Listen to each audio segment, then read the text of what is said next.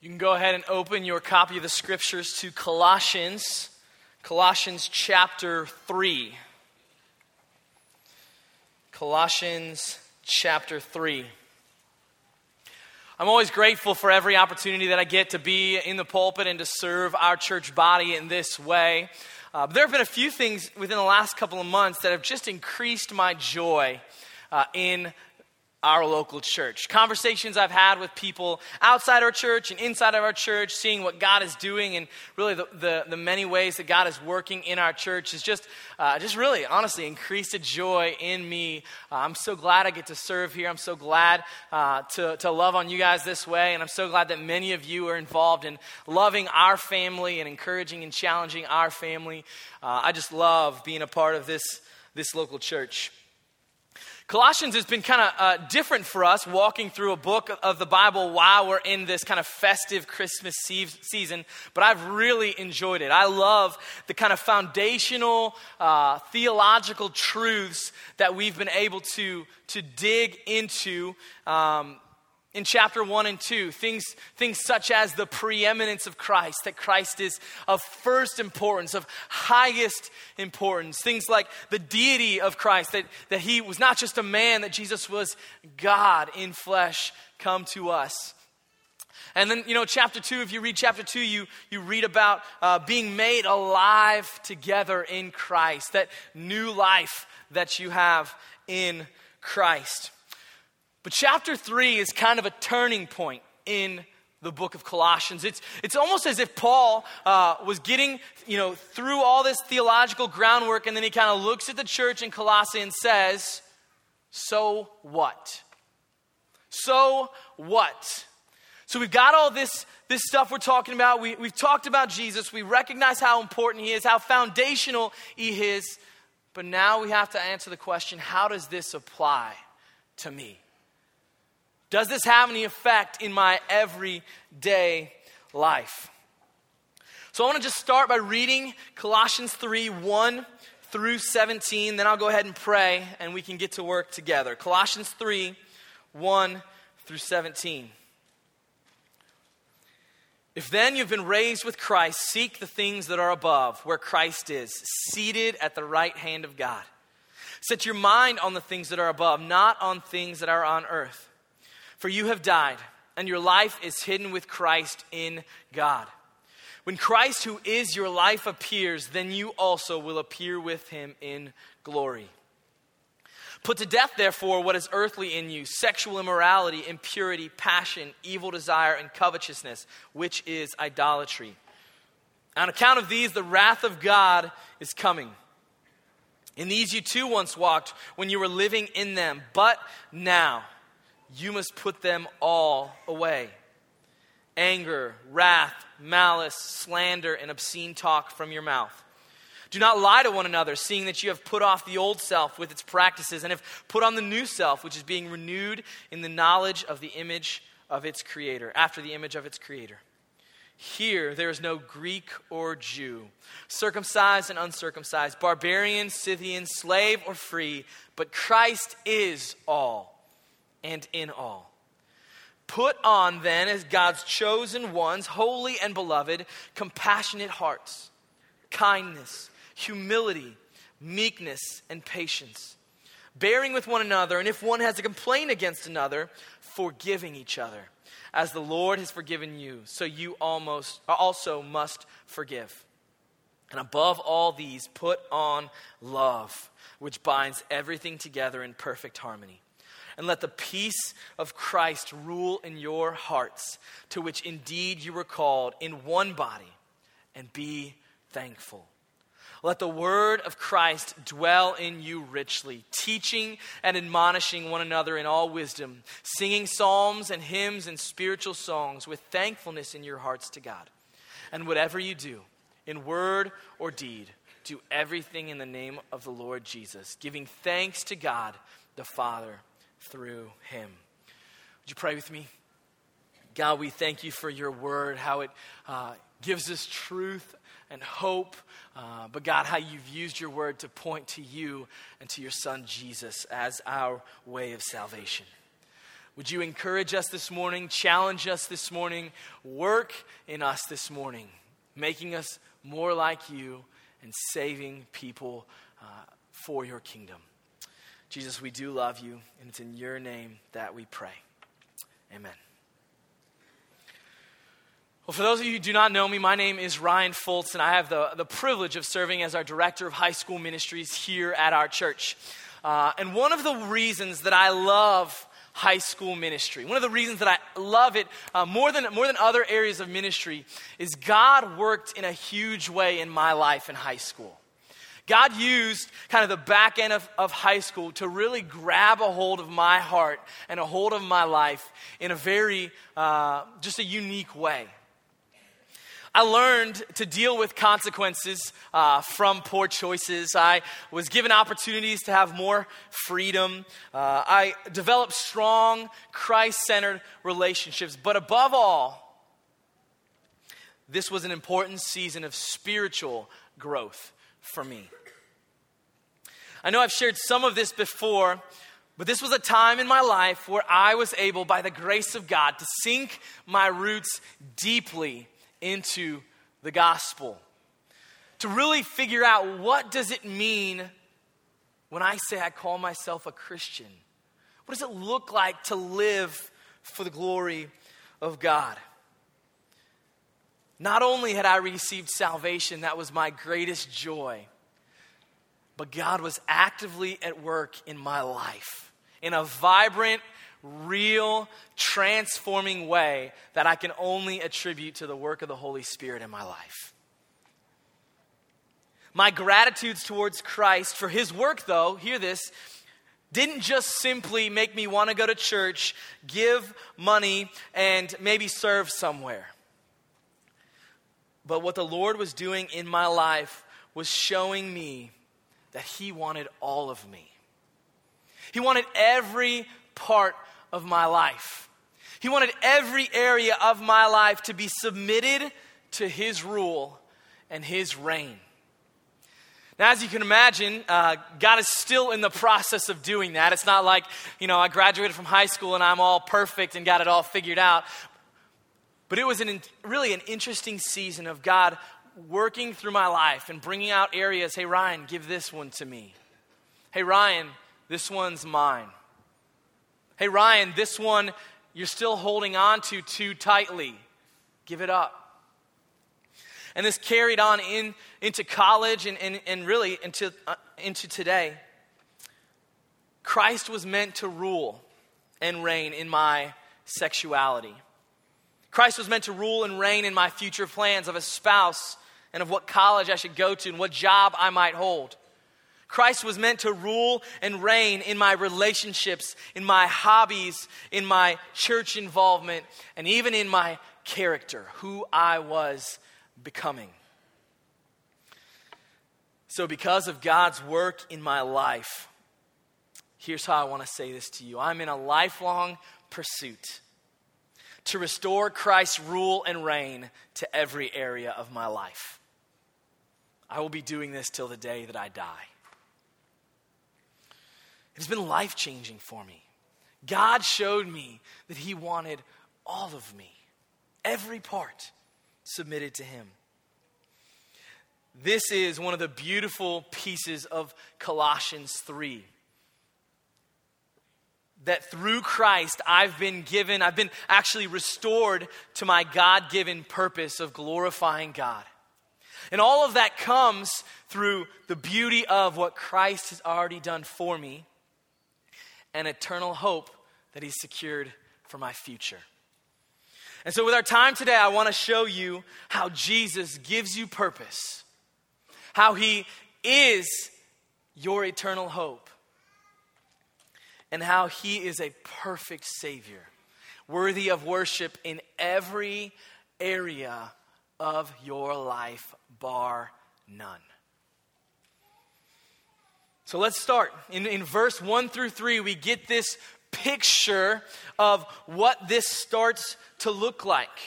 Verse 1 says, If then you have been raised with Christ, seek the things that are above, where Christ is, seated at the right hand of God. Set your minds on these things that are above, not on things that are on earth, for you have died, and your life is hidden with Christ. One of the things Paul understood as he was writing to the Colossians was that we are forgetful people. We are forgetful people. He could have just started with a laundry list of areas that he needed them to change. But the first thing he wanted to do was remind them uh, of the purpose God has given them through the gospel, that they have been saved. We are quick in our culture, I think just mankind is quick to find joy and satisfaction in areas that were not meant to hold the weight of our hope. We're in an entertainment driven culture. All you have to do is turn the TV on for a few minutes during any season, but particularly Christmas season, and you will see all the false gods that are being sold to us. That promise, quote unquote, satisfaction. They promise joy, they promise hope, but none of them deliver. See, actually, the, the Christians in, Colossian, or in Colossae were dealing with some temptations at this point in time. In fact, back in chapter 2, Paul uses the, the words stop insisting on asceticism, where these people are insisting on asceticism. There were some false teachers who were uh, trying to pull people away from being satisfied in Christ. They were putting their hope in rituals. They were putting their hope in worshiping angels. There were anything that they could do to pull them away from the worship of Christ. And Paul knew that the Colossians were being tempted, so that's why he penned this letter. That's why he pens chapter 2 and then turns it into chapter 3. But we are no different than the church in Colossae. we we always look for somewhere else, to somewhere else for satisfaction. Our entire culture is built around trying to find joy and hope outside of Jesus. Entertainment is king. Just think about it. Whether it's the actual stuff like cars, houses, gaming consoles, toys, or maybe it's the, just the experiences like movies, theme parks, vacations. We are a culture that's ruled by entertainment. We are entertained to death, distracted away from the reality of this world. Let me give you just one example. Has anybody seen the new Star Wars yet? I'm not spoiling it. Don't worry. Don't freak out. I'm not going to tell you anything about the plot line. I've seen it. I went on opening night. Do you know that in the first week since the movie came out, our country, North America, spent $400 million seeing this movie? $400 million. That's a few more than I have in my bank account. Quite a few more.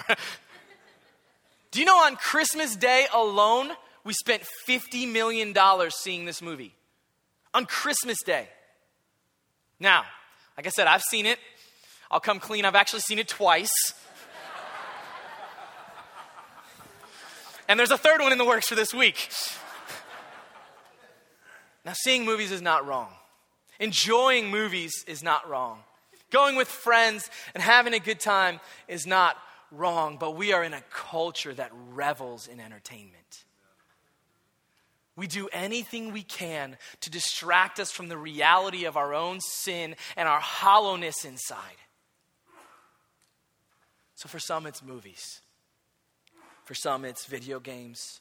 For some, it's supporting your favorite football team or basketball team. For some of you, it's your reputation at work. I don't, I don't know what it is. But usually, there's somewhere you're trying to find satisfaction other than Christ. I am. There are ways in my life that I'm still trying to turn over to the Lord. Why is it that when I walked into Kohl's the week before Christmas and had a couple things left to get. It took every ounce of self control in my body to not buy everything Star Wars related for my kids. every action figure and t shirt, and I didn't. Why is it that I was drawn to that? I wanted to see their faces when they opened that lightsaber up. I wanted to see their faces when they opened some of these things up. We long to be satisfied, but we just misplace where we can be satisfied. We do. So if it's not wrong to buy some, a few Star Wars things for my kids, and if it's not wrong to go see a movie once or a few times, come on. if that's not wrong, then why would we talk about this? Well, somehow we have to figure out how our culture, entertainment culture, lines up with Colossians 3 2, where it says, Set your mind on things above, not on things of this earth. Somehow we've got to figure out can we partake in this at all? And set our mind on things above? Friends, I really truly think God is trying to get your attention in this text. He's trying to get you to think for a moment what rules and reigns in my life? What rules and reigns in my life? When Paul says, set your mind on things above, not on things of this earth, what comes to mind that you know this has the potential to dominate who I am, to pull me away from the things of God. I really appreciate how author and pastor Kent Hughes explained to set your mind on things above. What does that mean? I think it's in your bulletin there. He said, Things above were not material, but rather have to do with Christ's sovereign reign over the universe as he fills the universe with his power. They include his character, his presence, his heavenly joys. We are not to be seeking heavenly geography, but the one who dwells there. Our purpose, Christian,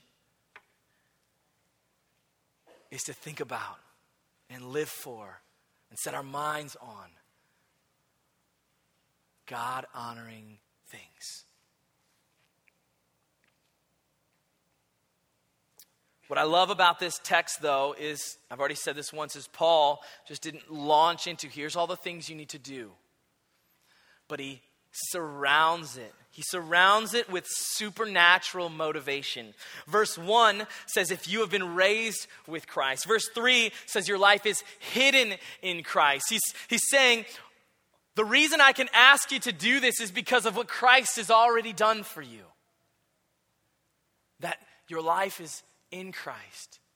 And that your life is hidden in Christ. That picture of hidden is that you're held in the covenant keeping love of God. That's why I can pursue worship in my life. That's why I can pursue honoring the Lord with every area of my life. You see, the gospel truly is our greatest motivation in this life. When I don't want to deal with my own sin, I usually try not to think about the cross. when I'm frustrated about how I've responded to my wife or I've responded to my kids, I don't want to hear about how Jesus died for me. Because I know when I go there, I'm going to be moved towards repentance. The gospel is our greatest motivation. So, what would this look like, Ryan? I know you're sitting there kind of thinking, okay, we've talked about setting our mind on things above. What, is, what does that actually look like? Well, I think that means we're to be a people that are saturated in Scripture. It means we read it because we need it. We memorize it because we love it. We meditate on it because we want it to actually filter in and kind of take over our life. We are to be a people that know and love God's word. That will help us set our mind on things above. But not just simply that, if we want to have the joy and hope uh, of God, if we want to love what He loves, we need to be a missions minded people. I'm reading a book for my class uh, that I've already read before, but it's uh, Let the Nations Be Glad by John Piper. And his key phrase in this book is worship, or missions exist because worship does not. That we are on mission here and everywhere else because they don't love Jesus yet. And we're about pulling people in to this kingdom business, this kingdom reality that Jesus saves and that he transforms your life. And He's the only hope that you have. If we are setting our mind on things above, we will be about missions here and in the world. It means we're going to love what Jesus loves. We're going to love truth. We're going to love people. We're going to love justice. We're going to be compassionate as we set our mind on Christ. But it also means we will hate what Jesus hates we will treat sin like sin. We will hate injustice and lies and deceit because our mind is set on heavenly things, on the joys of God. Brothers and sisters, through your faith in Christ, if you are a Christian here today, and the work Jesus did on the cross, you have been restored to this purpose of setting your mind on things above and not living for things in this world. Don't get distracted. Don't get confused. Don't get caught up in the things on this earth.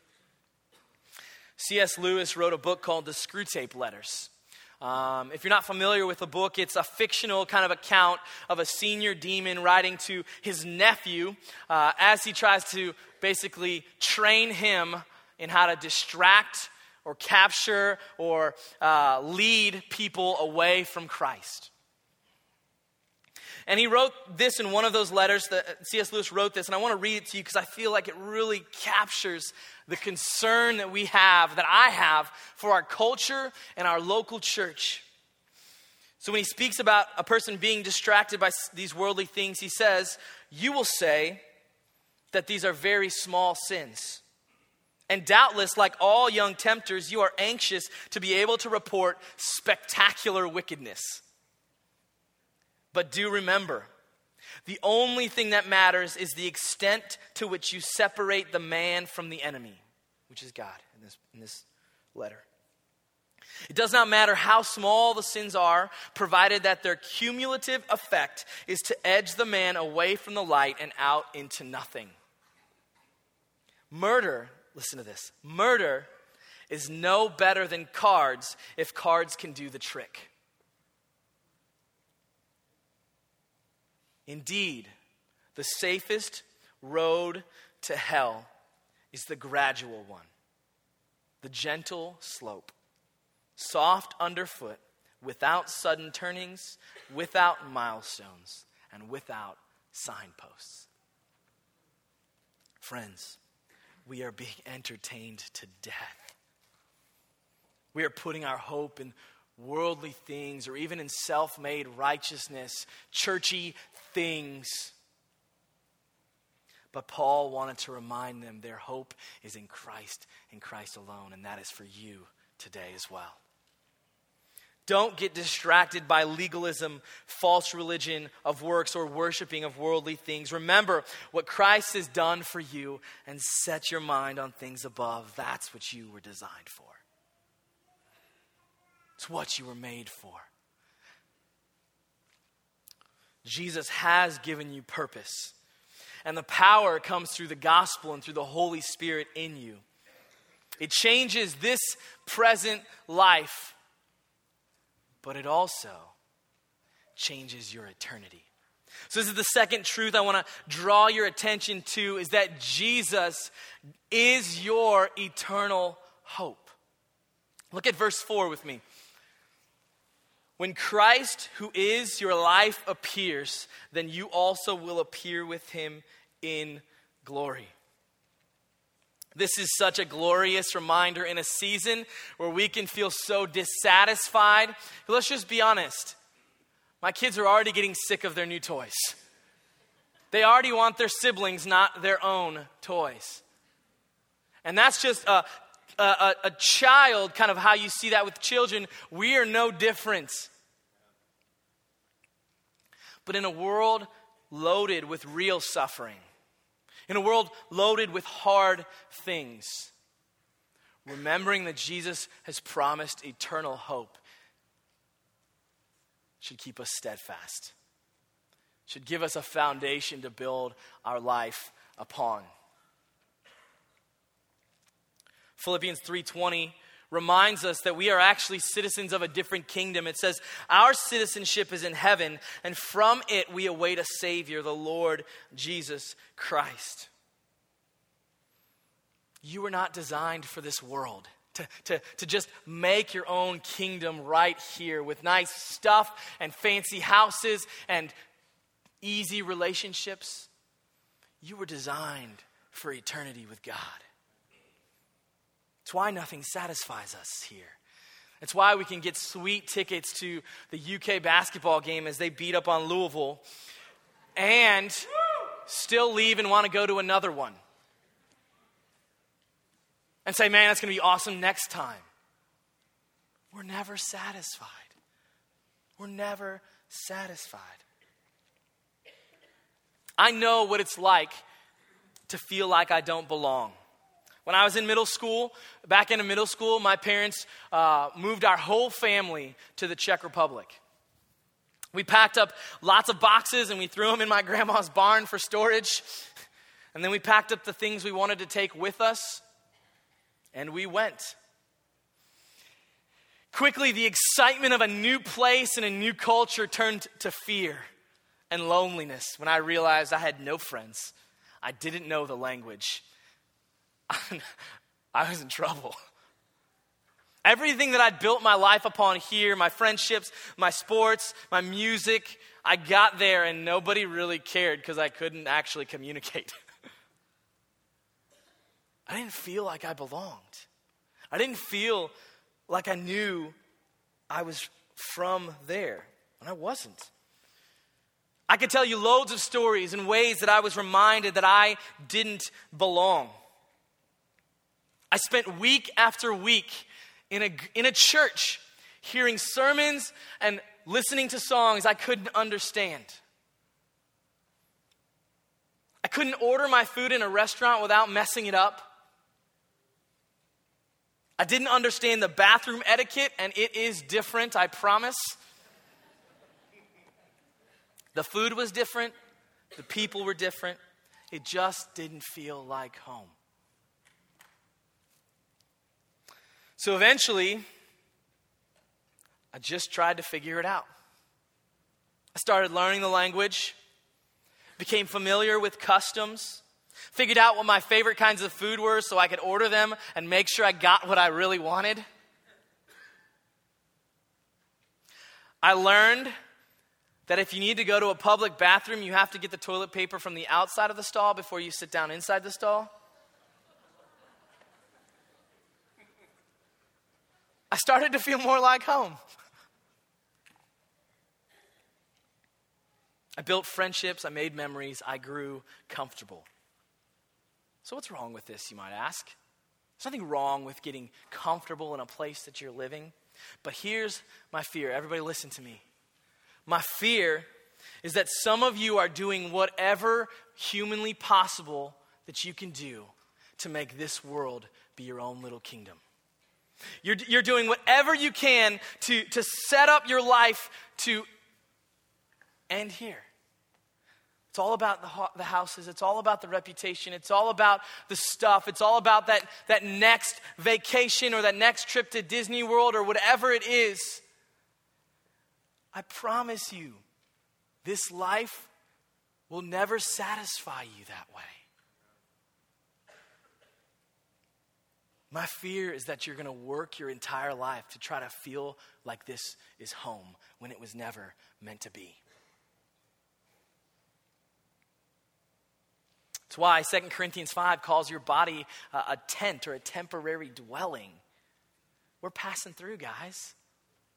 So we get to enjoy the UK game. We get to enjoy Star Wars. We can enjoy some of these things. But at the end of the day, if those are stripped away and you lack joy, it's because your joy has been misplaced. And this is especially evident in this Christmas season. When we've gotten great gifts, but at some point in time, their newness rubs off.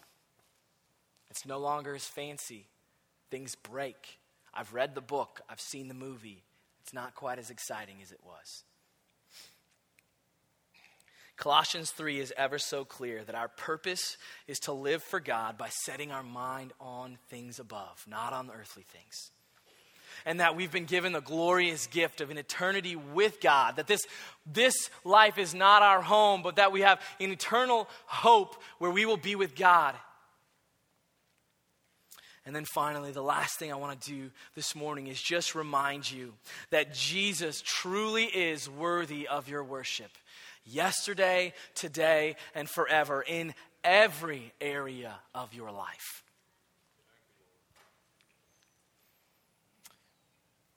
Verse 17 kind of culminates this section of scripture where it says, And whatever you do, in word or deed, do everything in the name of the Lord Jesus, giving thanks to God the Father through him. Our lives, Christians, are all about Jesus. Everything we do, everything we say is supposed to be submitted under his rule and reign so that we're doing everything we can to bring honor and glory to his name. Paul comes out of this uh, high theological, foundational point in time and then moves into a very practical section of Scripture, one that we've, we've gone over plenty of times here in our church. He starts in verse 5 by saying, Put to death, therefore, what is earthly in you. That's not a just sweep it aside kind of comment. Put it to death execute it. Take it this seriously. We are called to put off our old self and put on the new. Because the old does not represent your current citizenship and allegiance. If we continue to walk in these things that you read in 5 through uh, you know, 9, and, 9 and 10, we're acting like we're a citizen of a different kingdom. We say we love Jesus, but we're submitting to the rule and reign of stuff, of selfishness, of covetousness, of wanting what I want, when I want it, how I want it.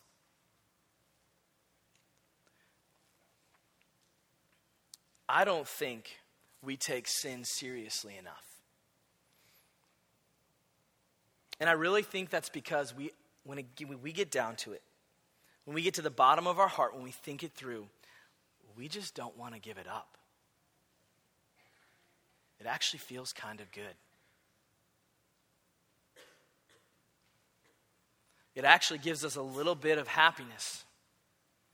But every one of us has experienced that moment when we've clicked that button, when we've yelled at our family member, when we've tried to get what we want, and then we sit back as Christians and the guilt comes.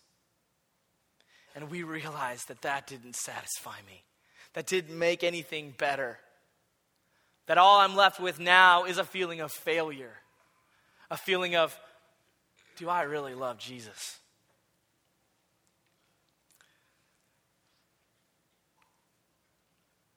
But you are not alone in this fight. I think sometimes we think it's up to me to figure this out. It's up to me to kill this. It's up to me to get rid of uh, any of these sexual immorality, impurity, passion, evil desire, or anger, malice, wrath, slander, obscene talk. It's up to me, but it's not. You have a part to play in this. But if you're a Christian, you've been given the Holy Spirit in you. I've said this before. It's not some junior varsity Holy Spirit, you know, like, uh, you know, the angel who's still trying to get his wings and it's a wonderful life. It's not that kind of Holy Spirit. The Holy Spirit that is part of the Trinity is working inside you to help you put away the old and put on the new. That is such good news.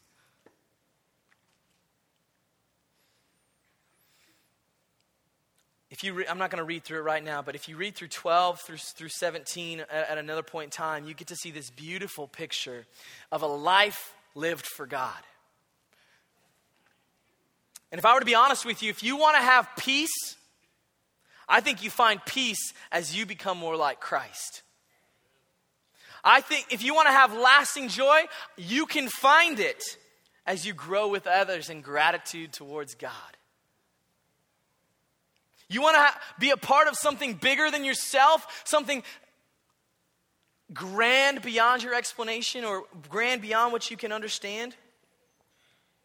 Worship Jesus in every area of your life, and you will be a part of something great. Because of his work on the cross for you and the future that he is holding for you. You can live in the present every day for the glory of God.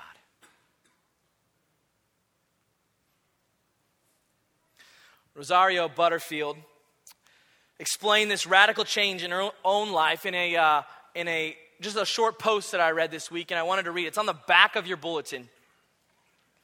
If you don't know her story, you need to read about her.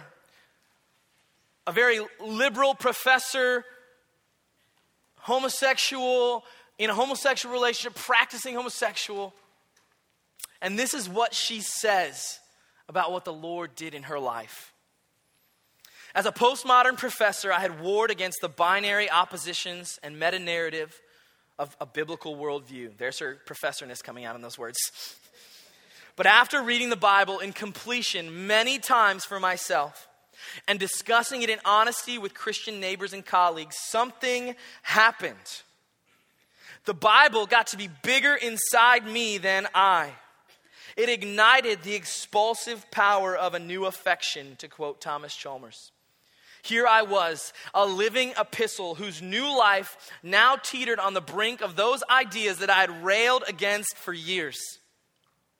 I had taught thousands of college students that sexuality and gender were social constructs, but the God I now met and loved made it clear in His Word. Being born male or female comes with moral responsibility and constraints. The gospel remade me. It came in exchange for the life I had once loved, not in addition to it. Through it, I met the triune God who intervenes in history and supernaturally controls all things. Her life was turned upside down by the gospel. Jesus wasn't an add on to her life, it radically changed everything about her. She would be the first, if she was sitting right here, to tell you that she is still in process. She is still working towards holiness to glorify God in all things. But she would also say, But look what God has done in my life. As I have put off the old by God's grace and put on the new by God's grace. God's vision for who you can become is far grander than anything that you can dream up. Usually, our plans and our dreams end up doing something for Jesus, but where we get to kind of stand up on a pedestal and, and, receive some sort of accolades. People say, We're so thankful for you. We love how you've built a great church. You've all of these things. But Jesus has a beautiful, beautiful design for your life.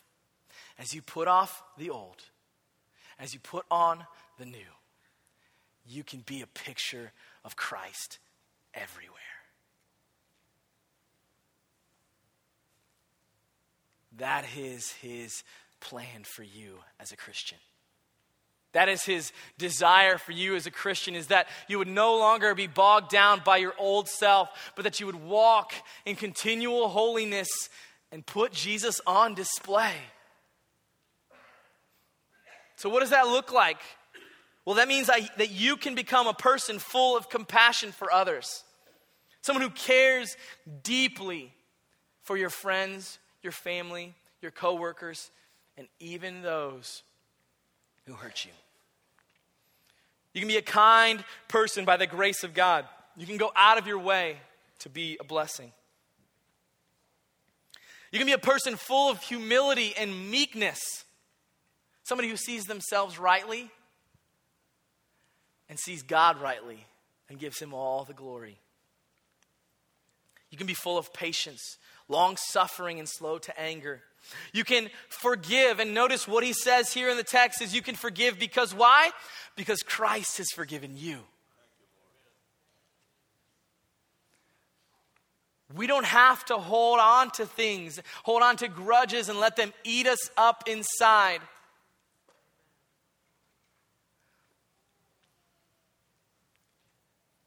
You can love people well because you have been loved well. Jesus is worthy of worship in every area of our life. Relationships, you can love, forgive, and serve. Work, you can be diligent, you can work with integrity, and you can love Jesus as you do it. You can go to school and do your studies and be a light for Christ and don't cheat. You can honor the Lord in your school. You can love and serve your neighbors as a picture for the gospel. You can be patient and kind and compassionate and serve your family where often it is hardest.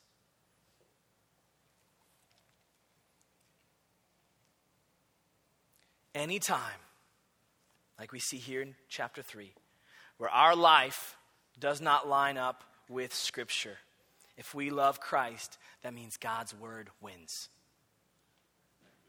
means I adjust. means I love Jesus so much that if this is what I am and this is what God says I can be, I say, I want that. God, help me be that for your glory. God wants to do a great work in you, Christian. Brother and sister in Christ, God wants to work in you. Are you going to work with Him? Are you going to look for areas in your life that you need to put off and put on and cry out to God to help you and put a, together a plan for change? It's one of the things I love about our church. We love you enough to help you grow because we want you to become all that God has for you.